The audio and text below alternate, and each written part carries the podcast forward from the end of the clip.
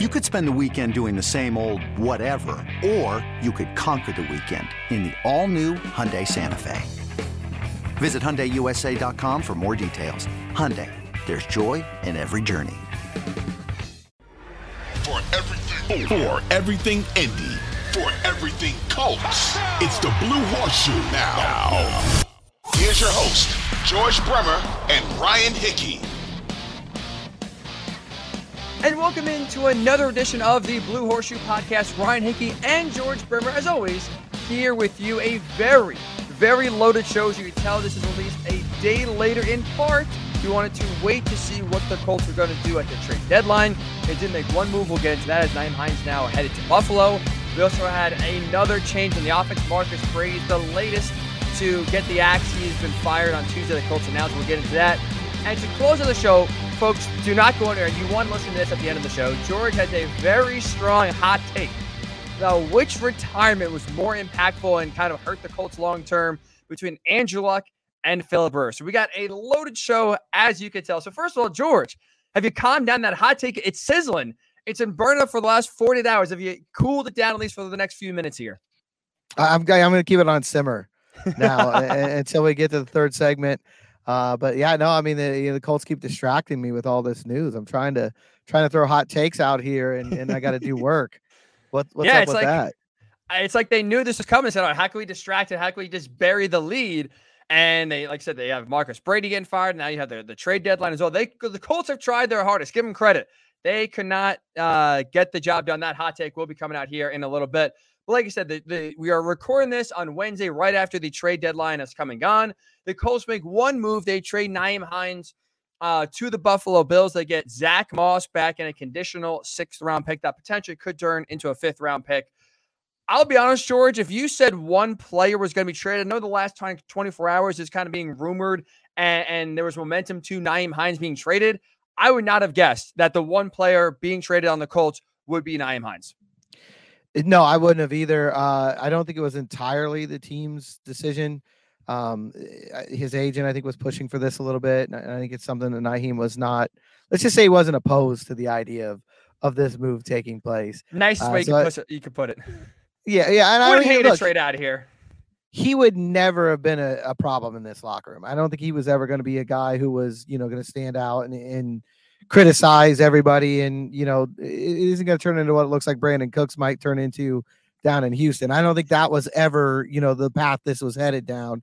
Uh, and it's honestly, I think it's also doing a solid for a good guy. I mean, you've got a guy who's who's been the good soldier here, you know, since he got drafted in 2018.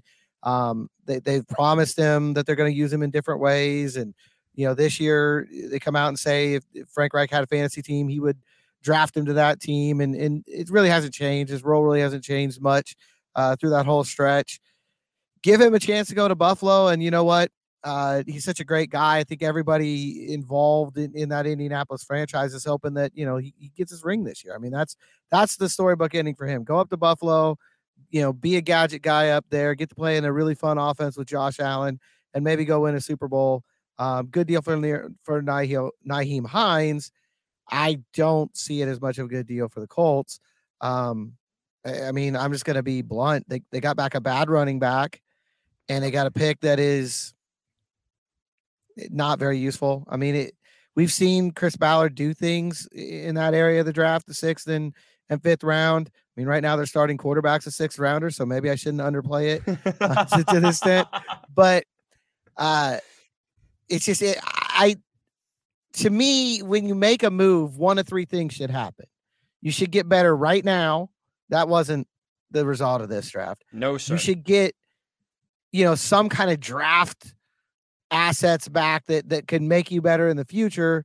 That doesn't seem to be the result of this draft. Or it should be a signal to everybody, okay, we're we're, waving the white flag and we're done. And that really wasn't this trade either. So I the, the only thing I can see that, that the Colts get out of this is saving some money. You know, I mean, uh, Nyheim Hines just signed, uh, was it last year, the, the contract extension, and now that goes on Buffalo's ledger.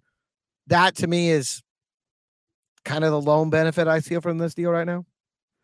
And it's the frustrating part with that is like it's not like Jim Irsay has ever been a penny pincher. He's not, you know, he'll spend if it means winning. He is not shy about spending money. So it's like the, I think you're 100 percent right because it's it kind of is just a budget save move because otherwise there's no real rationale behind it. And that's kind of like I have two takeaways from that, and one of them is just kind of like you kind of lied to everybody because when they benched Matt Ryan for Sam Ehlinger, the rationale, the thought, the explanation was, well, we're going to give Sam a shot and we're going to give him 10 games. They announced right away he's going to be the starter for the rest of the season, which is basically a de facto tryout, right? We're going to see what this kid has.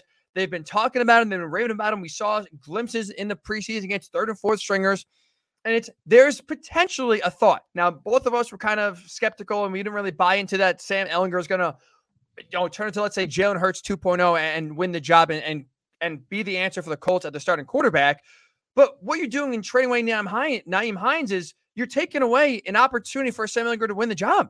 Like if you truly want to give him the best chance in 10 games to see what he can do and see if he could be the answer, taking away one weapon, a useful weapon, is not is not how you see if Ehlinger can do it or not. I get they misused him, and I get especially Hines' frustration for sure. Where like you mentioned it, Frank Reich basically promised we're going to get him involved heavily this year in the run game and the pass game, and that was just not like just come whether it's just game planning, just flat out lie in the preseason, or just couldn't you know get it done. They failed to do that. And so, sure, you can make the argument it's not really that you know that impactful in this Colts offense, and they couldn't get the most out of him anyway. But you, nonetheless, you take away a player that we saw even on Sunday against the Commanders had more of an involvement and was at least getting the ball a little bit more often and in better places to succeed with Sam Ehlinger quarterback than with Matt Ryan this year. And now you take away that weapon, and again, you make Sam Ehlinger's job that much harder. So it just kind of goes back to when you bench Matt Ryan in the first place, it's more for a tank, which is kind of what we thought than it is giving Sam Ehlinger a trial because now, when taking away one of his weapons and key pieces, you're not truly giving him a fair and full opportunity to win the job. Yeah, you're definitely not giving him, you know, the, the full complement on, on offense. You definitely didn't make anything easier on him with this move. Uh, again, I think it was more driven on on hindsight. Uh, you know, I don't think it was something the team necessarily sought out as much as it was something that maybe the player wanted to happen. And, and again, I to me, it's mostly just doing a solid to a guy who's been a really good soldier here, you know, giving him a chance, saying, okay, you know what, you'd rather be somewhere else. Uh, we'll see what we can do. And, and you're able to swing that deal with the Bills. Uh, it's a really good deal for Nyheim Hines, not a really good deal for the Indianapolis Colts. Uh, maybe I'm wrong, George, but you mentioned before, like Nyheim Hines is a, is a good soldier. He's not a guy that's going to cause problems. And if he wasn't traded, I personally have a hard time and couldn't envision him causing a stink or tweeting cryptic tweets on social media and kind of just being a problem if they said, you know what, we're going to try our best now, we have a new quarterback to kind of work in and get you more touches, then maybe reevaluate in the offseason, I think you would have signed up for it. So I don't view this as one of those situations where it's like basically you got to trade him. This is a, mm-hmm. a, a, an issue that is unsolvable and it's just the best if both sides apart. Again, if you're doing Hines more of a favor than anything else, then what are you really doing for your team? Like if you're Chris Ballard, don't you owe it more to the other 52 guys in the locker room and you owe it to Frank Reich and you owe it to Jim Irsay to put them in the best positions to uh, succeed? Rather than say, oh, you know, I want to owe Hines one because I don't know, we lied to him or screwed him or we just, you know, he's a good guy and deserves it.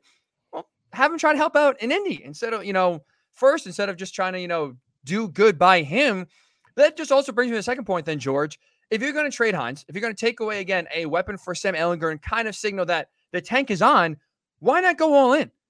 Like we talked about two of the guys that if you you know we didn't really have Hines on the radar as a guy to be traded. The two guys we talked about the most were Stephon Gilmore and Yannick Ngakoue. And Parker's are their short-term deals. Gilmore's on a two-year deal and Ngakoue's on a one-year deal.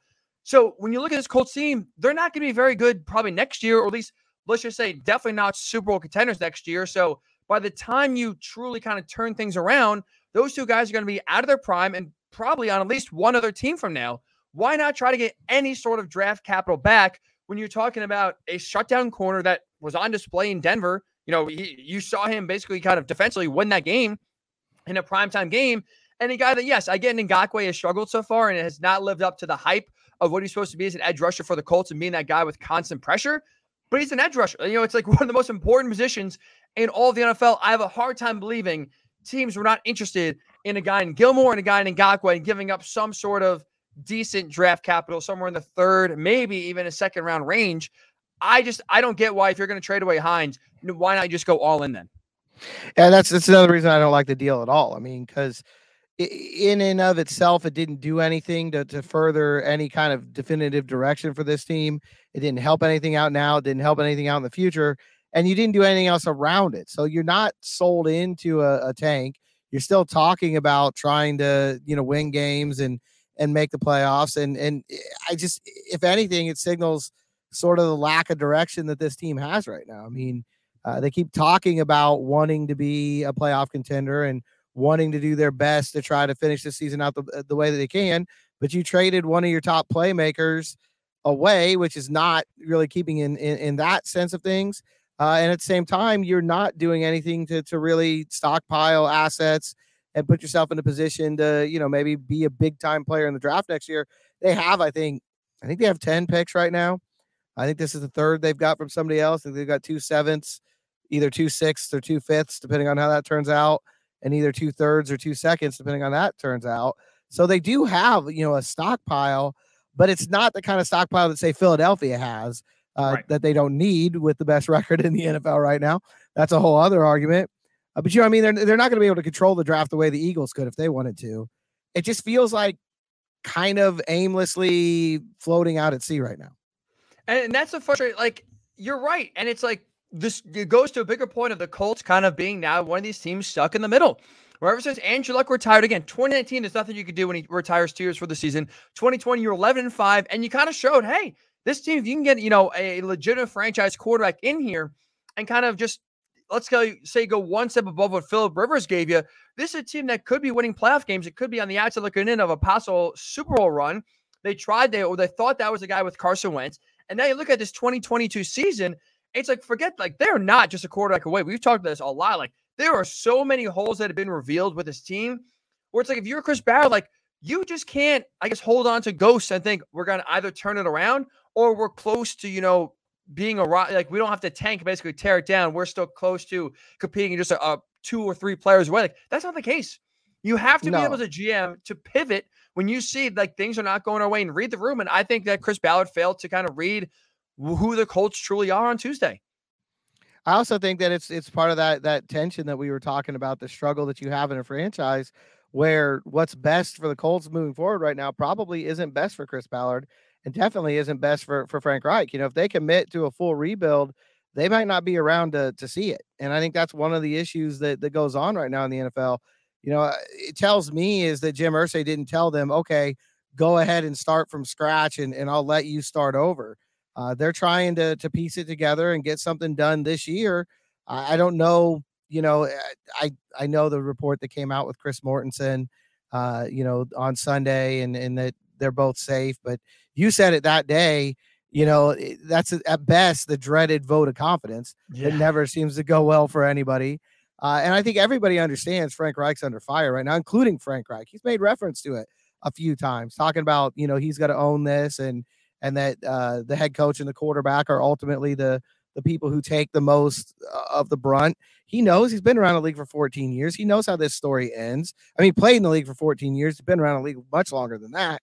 He knows how this story ends, and and I think that's why eh, they're stuck in that spot that we're seeing them in because you've got a head coach and a general manager who have to do at least a decent amount of an effort to try to win as much as they can this year and a team that's probably honestly best off if they don't.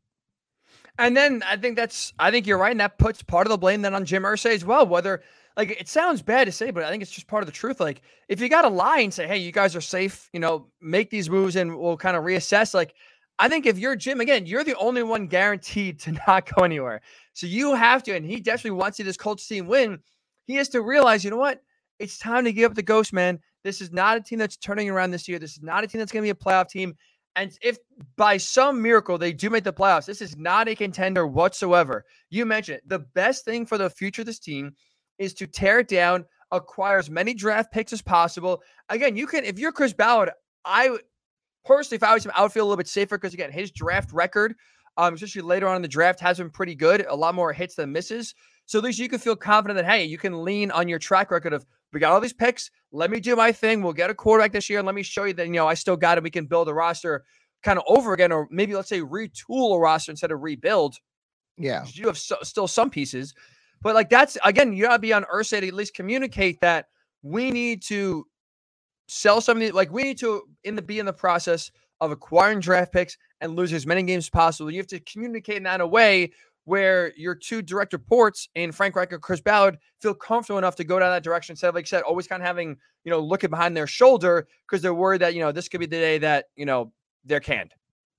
Yeah, and I think you know, I think it's always hard to sell Jim Irsay on a, on a rebuild. You know, he came in to this preseason saying that he thought this was going to be the start of a new golden era. He was talking about Matt Ryan being a leader like Peyton Manning. You know, they they thought that they had a team that could make a run, and we kind of agreed with them. I mean, we thought this was a team that would win the AFC South, maybe win a playoff game. You know, they could make some noise this year, put themselves in a position where you add a couple pieces again next year, and and you're a contender again. Uh, and I think it's hard for the owner to, to to give that up. I understand why. You know, you were much more involved in the building of that team than than either of us were, uh, and it's always harder when your hands were on it. You know, when you were part of creating it, it's always harder to let it go. Uh, but I think what you've end up with now is is what we've been talking about this this whole segment. A team that's sort of no unified vision moving forward. You know, what are they right now? Are they a team that's trying to win games and get back in this division race and get in the playoffs? Or are they a team that needs to be looking to the future? And you're kind of got one foot on both sides of that line. You know, Sam Elliott, Sam Elliott, that would be a really interesting starter. Sam Ehlinger, uh, you know, starting at quarterback, and you you you admit you're evaluating him in, in some ways. Well, that's not something a playoff team does. Uh, but at the same time, you've kept guys around here like Gilmore and and uh, Ngakoue, and, and a guy I really feel bad for is DeForest Buckner because here's a guy who is part of the future of this team. You would think, you know, who is part of uh, of this franchise's cornerstones, uh, who kind of went through this at times in San Francisco, and you know now he's got to try to to to make sense of what's going on around him. Um, it's just it's not a good time. I don't think it's a good time uh, to be anybody in this franchise, honestly. And you mentioned before too, when you have kind of one foot on each side, that never works out. Like that is the the that is the worst thing you could possibly do because that is the that is leading you directly to being stuck in the middle, and it's never allowing exactly what you want to go away. If you are kind of one foot, eh, maybe we'll think about next year, but also I want to compete this year. You cannot compete and try to win and make the playoffs when there's one thought and kind of one foot in the other camp of ah maybe 2023 we should start thinking about that, or vice versa. Oh, you know maybe we'll start thinking about you know start looking ahead, but also eh, kind of want to you know we're three four and one maybe we can make a run like that gets you nowhere in this league. It gets you nowhere. I've seen too many teams kind of fall for the bait of, oh, we're off to a hot start, or oh, you know, this is, you know, one thing goes our way. Maybe we can make a run. It never works out, George. It never does. And what I don't get to, if you're Jim Irsay, he's kind of, you know, you mentioned he doesn't want to rebuild, and you know, he's a guy that, you know, wants to win every single year. Well, he also had no problem pulling Matt Ryan after seven games. Like he had no issue with that. You're going to pull Matt Ryan and again signal that basically this year is done in Sam Ehlinger, what's the holdup and then what's the reservation about then you're going all the way in and saying, you know what, two, three trade pieces we have, let's move them, let's get some draft capital, And let's kind of start aiming uh, our focus at 2023. Yeah, I mean, to me, you got to go all in one way or the other, right? Either Matt Ryan's your starting quarterback and you're adding at the deadline and you're trying to do everything you can to win, or Sam Ehlinger is your starting quarterback and you're thinking more about the future and you're evaluating him, and you and you should you know react that way. There, there's somewhere in between, and like you said, that ends poorly all the time. Uh, it's going to be really interesting to see what happens. You know, the the rest of the way. I think so much depends on where this draft pick ends up. That to me is the most fascinating thing the rest of this year. There's nine games left. Uh, you know, the record is what the record is. Maybe they sneak in. The AFC is still really bad. We cannot underestimate that part of this. That the is. AFC is still really bad. Uh, much worse than we thought it was going to be coming into the year. Uh, but you know, eh, the record is what it is and, eh, and it plays out. But to me, the most important thing is where are you picking in the draft and do you have a chance at, at one of the top quarterbacks? Fingers crossed, George. That is the case at the end of the year. But the Colts, they they could have made it a lot easier for themselves if they just said, you know what, wave the white flag on 2022. And instead, you get one trade of Nyheim Hines for, like you mentioned before, I think you summed up perfectly a bad running back and really uh, an inconsequential pick. Conditional fifth round pick Maybe they'll find their next quarterback with that one. Uh, Sam Ehlinger is a former six rounder. But either way, like I said, that gets you nowhere to either competing this year or getting closer to losing as many games as possible and getting the best draft pick. So I, I don't know about how you characterize it. This feels like a big dud and a big fail trade deadline wise for the Colts. Yeah, I think it was an absolutely. I I just don't see the upshot to the trade at all. Like I said, the only way I see any benefit from this trade is is is a money saving move, and and that doesn't really do much to help any of the things that we're talking about that need to be done. You, you need to pick a direction here. You know, the head coach is saying full steam ahead. We're going to keep trying to win. That's only that's got a shelf life. I mean, Oh, let's yeah. be honest. That's got maybe a week or two left on it, uh, where you can legitimately say that if if you don't start winning right away. You are 100% right about that. And we'll get into Frank Reich here uh, in a second because before the trade deadline came and went on Tuesday, we did have another move on offense made. Last week, we had Matt Ryan bench. This week, we have offense coordinator Marcus Brady relieved of his duties. George and I will react to that move when the Blue Horseshoe Pod returns.